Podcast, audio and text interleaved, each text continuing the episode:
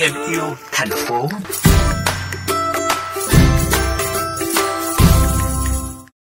Xin chào kỹ sư nông học Huỳnh Lam Sơn. Đầu tiên thì anh Sơn đã biết đến mô hình ủ phân ốc từ khi nào ạ? À? Giờ em ủ à, phân ốc à, là biết à, đến mà phương pháp này cách đây 4 năm.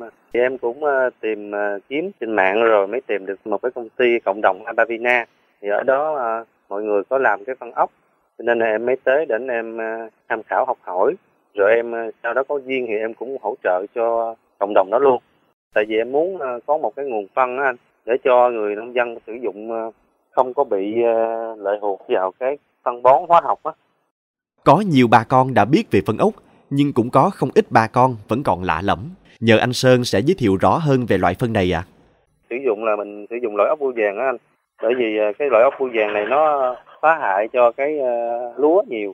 Thì mình cứ uh, sử dụng ốc bươu vàng là được.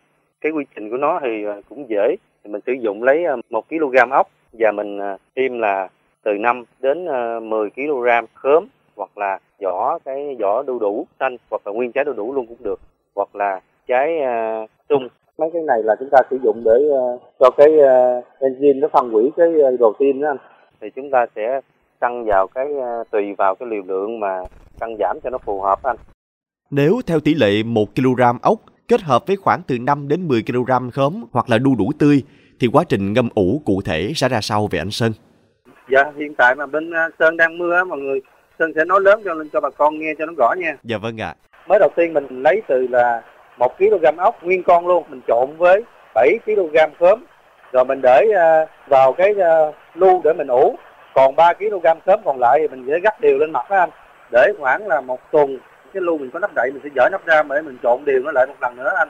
Thì như vậy là từ khoảng là một tháng đến 4 tháng là mình có thể sử dụng được. Với góc độ của một kỹ sư nông học anh Sơn đánh giá như thế nào về tính hiệu quả của phân ốc đối với cây trồng? Dạ thì à, nó cũng rất là hiệu quả bởi vì nó là các axit amin. Như vậy thì mình tưới vào cây thì nó sẽ bữa trước bữa sau chúng ta thấy thấy cái độ màu xanh của lá nó sẽ lên lên rồi.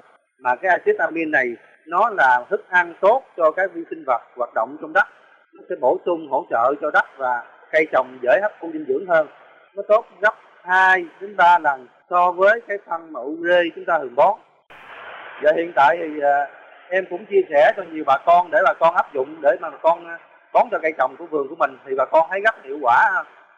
Có một vấn đề nữa đó là khi nghe tới việc ngâm ủ ốc, nhiều ý kiến lo ngại về mùi hôi gây ô nhiễm môi trường. Vậy anh Sơn có lưu ý gì cho bà con khi áp dụng mô hình này ạ? À? Dạ thì mình muốn hạn chế cái mùi hôi. Thì cái lưu ủ mình đã có nắp đậy và mình sẽ chừa một cái lỗ nhỏ giống như là mình đậy không kín lắm để cho cái không khí nó đi vào. Thì à, cho cái vi sinh vật có lợi nó phát triển. Với lại là mình đã có cái enzyme từ sớm từ vỏ khóm hoặc là cái à, thân lá thơm khóm thì đều được.